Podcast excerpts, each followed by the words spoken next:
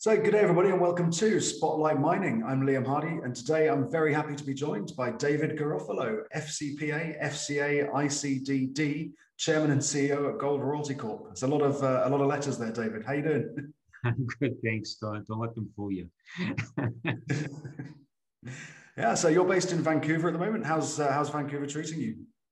Well, I, you know, we're coming through the pandemic uh, relatively unscathed. The economy's been pretty open here, but I wouldn't say that's necessarily the case across Canada. We're still a little bit uneven in terms of how we're dealing with the pandemic, and I'd say that's generally the the sentiment globally as well. And the dynamic there, it's still very uneven recovery.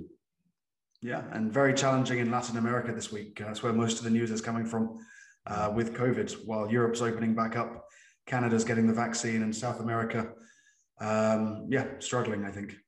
Yeah, indeed. And, and there are other parts of the world that are the same. And, and that's why I think um, central banks are going to be accommodative for the foreseeable future. I don't think this recovery is going to take hold globally for a number of years. And, you know, we were entering into this pandemic with anemic economic growth, and there was already an accommodative monetary policy globally, uh, really a race to the bottom in terms of debasing fiat currencies. And that's been uh, tremendously constructive for reserve currencies like gold.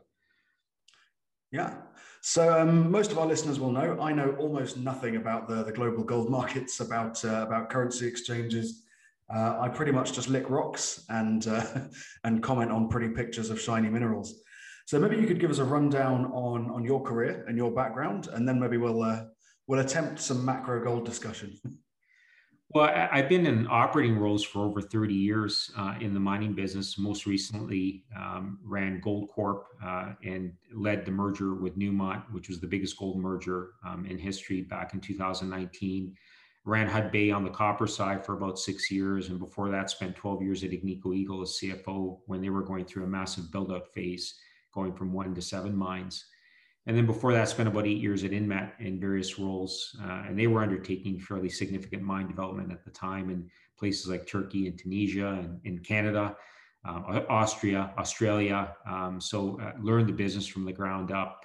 Um, now I've switched off to the royalty side, but I think there's a, a good macroeconomic reason for doing that. I think um, the industry, both on the base and precious side, is going to have to start to rededicate itself to mine development and exploration and uh, I would say the royalty companies are an important part of the ecosystem uh, to help finance that kind of development and exploration. So, um, as I was saying to you before we came on uh, to record this interview, I think the sun is going to be shining on the exploration space for, for the next little while, just out of absolute necessity. Um, in, in the gold industry, for example, reserves are down about 40% over the last seven years. So, the industry really needs the junior explorers to be successful because those are the ones that do the grassroots exploration um, more effectively, frankly. And, and a lot of the seniors and mid tier producers effectively outsource the grassroots exploration to the juniors. So they need the juniors to do well. And so I think there's going to be a rededication of capital into the junior space over the next little while to reverse that dynamic in reserves. And it's a similar dynamic on the base metal side. Um, you know, copper's having its day right now. And I think we're going to need to see some exploration success on the copper side uh, to meet the demand requirements that are coming in the general economy for things like copper uh, as we decarbonize the economy, uh, as we lower emissions. Copper is an important part of that. Yeah, and I completely agree with you. Um, you know, we should be investing more into into juniors. The money should be coming down from majors. Uh, what do you think the major things that have stopped large companies, let's say Goldcorp or Agnico, uh, putting more into exploration uh, in the recent past? Well, you know, in fact, when I was at Goldcorp at Hudbay and Agnico, we actually ran an incubator fund for juniors uh, within our organization because we recognized that, you know, the juniors are far more effective at doing grassroots exploration than the established producers. Because when you're a producer, your job is to mitigate risk.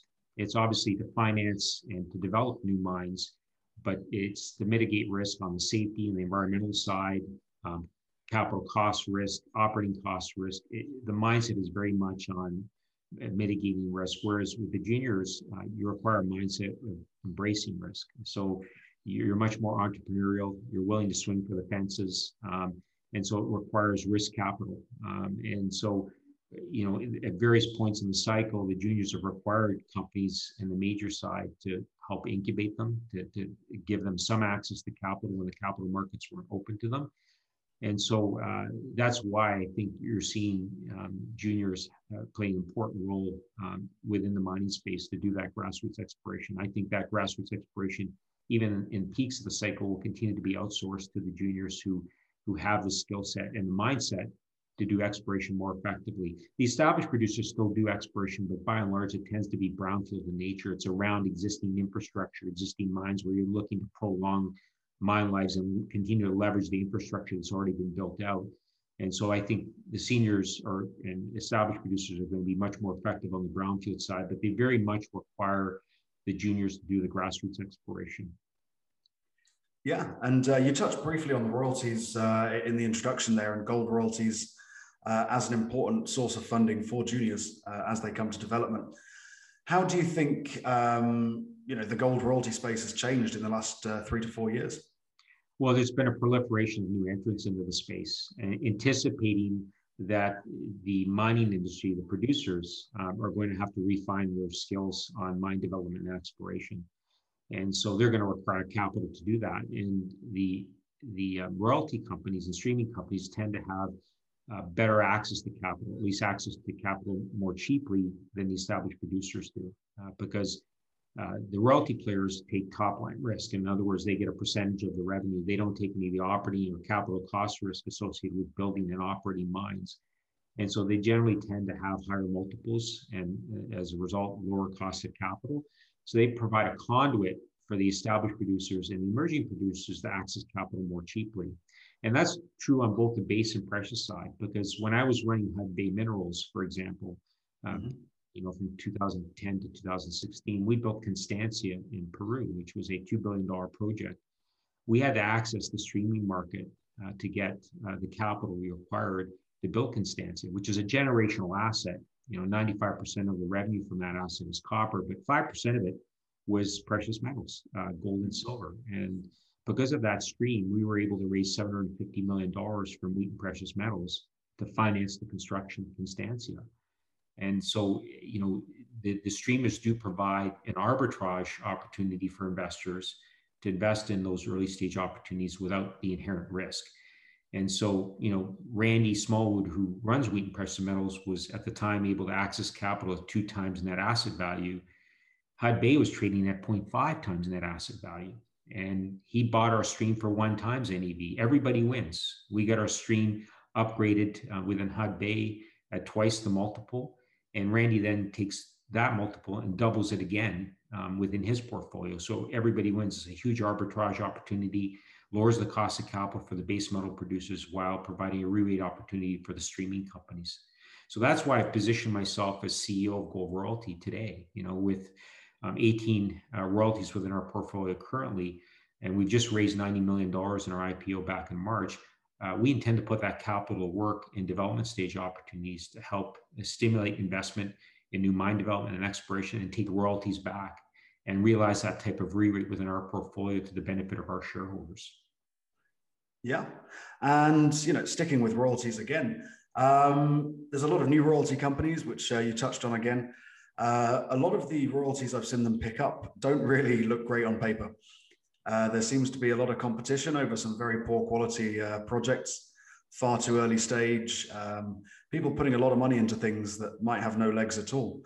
Um, do you think that's just down to competition, or do you think that's people running the market? You know, it, it definitely. I mean, there's there's been so many players in the space uh, of recent times. There is a, significant competition around royalties that come into the market. And so they've gotten bid up. And I think the opportunity for us at Gold Royalty is to avoid those competitive processes, which tend to bid uh, prices up for royalties to really astronomical levels and really undermine the rate of return proposition. So what we're trying to do is get involved more in bilateral opportunities. And the way to do that is to leverage the experience that we have on the board and the access that we have in our board management collectively in our board and management, we have over 250 years of mine operating experience. And I think it's important that I emphasize that operating experience. You know, I came from an operating background. Alan Hair, who's on my board, uh, came from operating background, 35 years, a prolific mine builder and operator as a metallurgical engineer. Um, most recently with Hudbay, he was my successor at Hudbay as CEO and my COO at the time. Uh, Warren Gilman, who runs Queens Road Capital, Li Ka-shing's Natural Resource Fund out of Hong Kong. Again, 30 years of experience in the mining business. Amir Adnani, who is our co-founder, uh, again, significant experience both on uranium and gold side. Uh, you, you, know, Alastair Still, who's uh, uh, my director of technical services in the royalty company, but also the CEO of our parent company, GoldMining uh, Uh, he's a prolific mine builder and operator, over 25 years of doing that with, with Goldcorp and Placer Dome before that. So, you know, colleague of mine that I was able to recruit into that role. So it's it's I think that's what distinguishes us from the proliferation of royalty and streaming companies that have come into the market in the last little while.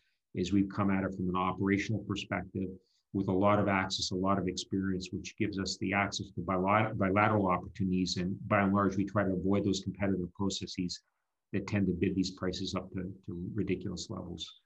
Yeah, I do like for the juniors to get those ridiculous levels. Uh, I've seen a lot of new yachts being bought in uh, down in, uh, in, in uh, on the coast of Florida. But we prefer to see the money go into the ground. I mean, yeah. Uh, I know you're being facetious, but but I would say that you know uh, when we're putting capital into early stage um, companies and getting royalties back, we want to see that capital to go into the ground. You know, for example, we're looking at a number of opportunities on the royalty side that uh, will lead to, to restarts of brownfield projects and brownfield mines, uh, you know, old infrastructure that's idle. Uh, if we can help finance the restart of a mine and get immediate cash flow, everybody benefits. That money's going into the ground. So it's not definitely not going into the odds. And I would say that by and large, you know, the companies that we we invest in um, you know, with management teams that have an exceptional track record on the exploration and development side. We we spend almost as much time on the geological model as we do on the management team and the quality and the track record and actually putting capital to work uh, on an accretive basis for all of their stakeholders. Yeah. And uh, when you're picking up a royalty or go or out shopping, window shopping for royalties, uh, what are the main red flags that pop up, uh, even on the you know some of the best projects? What uh, sort of major issues do you tend to come across after your diligence? Yeah, no, we, we always focus on the geological model. Um, and so we have to be convinced that one, that the resource that's been advertised is there. And, and so we'll do a significant amount of due diligence around that. But we also want some comfort around the exploration upside because the beauty of the royalty uh, play is that um, you're, you're not only buying leverage to the gold price, uh, but you're also buying leverage to the exploration success uh, of the operators. And so if they continue to grow their deposits geologically, our investors, our shareholders in the royalty company and Gold Royalty will benefit from that exploration upside. We don't pay for that. We pay for what's in the ground at the time. And we maintain that optionality, not pay for it. And that's really what turns, um, you know, uh, good rate of return, double digit rate of return in investments and potentially triple digit rate of returns, um, significant exploration upside. That's what we're looking for. So, you know, if there are any flags, it'll come in our due diligence on the geological model. But again, as I mentioned earlier on, we want management teams to have exceptional track records both on the exploration, development, and operation side. We want people that have good technical skills, do the blocking and tackling extremely well. So we're investing as much in the people as we are in the geological model, um, because that's what really brings those geological models to life at the end of the day is that skill set. Yeah. Maybe you have a case study of one of your projects. What's the most perfect purchase uh, you've picked up of late with uh, with your portfolio?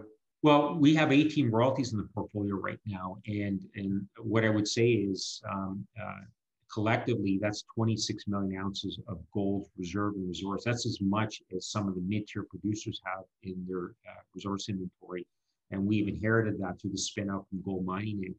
Um, what's exciting about that portfolio is it's going from inventory to incubation. And, and what I mean by that is, you know, Amir Adnani discovered or, or founded, excuse me, GoldMining about a decade ago and picked up, you know, those, those 12 projects that underlie the 18 royalties uh, at about 10 cents on the dollar at the bottom of the cycle and kind of waited the cycle out. Really didn't put any money into the projects because he wanted to see the gold price start to become more firmly entrenched on the upside, and it has.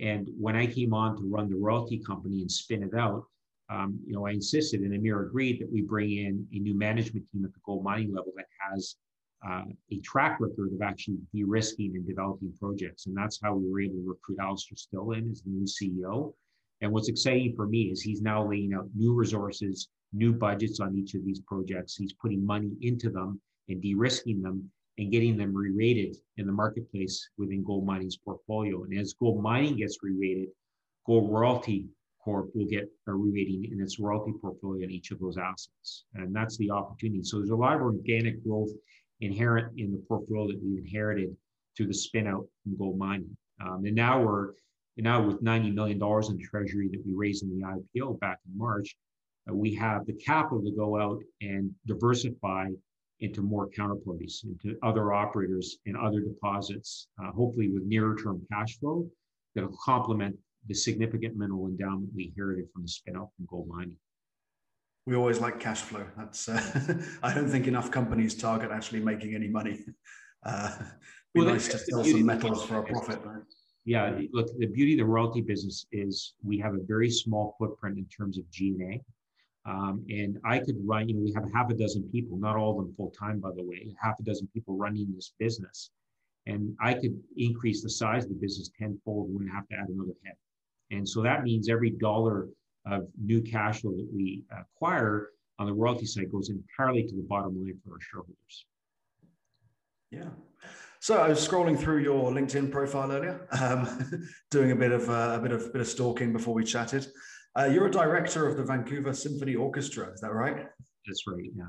That's right. Yeah. So I suppose I had a question. A lot of uh, executives come through the mining industry and get bogged down, wade in very deep. How do you sort of find time to keep a level head and take time out for the orchestra and for, for your hobbies? Um, well, look, I, I, think I've always had a reasonably good balance in my life between work and uh, volunteer activities. I, I was um, very deeply involved with the Mackenzie Health Center in Toronto when I was um, working in Toronto for you know almost 25 years before I moved out to Vancouver. Um, I, I, think uh, being integrated into the community is an extremely important part uh, and responsibility of what an executive does, an effective executive does um, and really joining the Vancouver Symphony Orchestra Board and also on a volunteer basis, the Vancouver Board of Trade Board here in Vancouver, uh, to me is an important part of integrating myself into the community and making me a more effective executive. And so I think that balance is absolutely a necessity um, and, and a responsibility for all of us in the mining business. Yeah. And I think we all know that uh, Vancouver's community with arts and mining is uh, kind of intertwined with funding and, and the same people involved in lots of projects. It's exactly. Uh, it's a beautiful place to be. Yeah. So, David, uh, thank you very much for joining us at Spotlight Mining today. It's been a pleasure to chat. Likewise, Liam. Thanks so much for having me on this morning. Yeah, and I look forward to uh, pitching you some of our projects in the near future. Um, look forward to hearing more. Have a great day. Cheers. You too.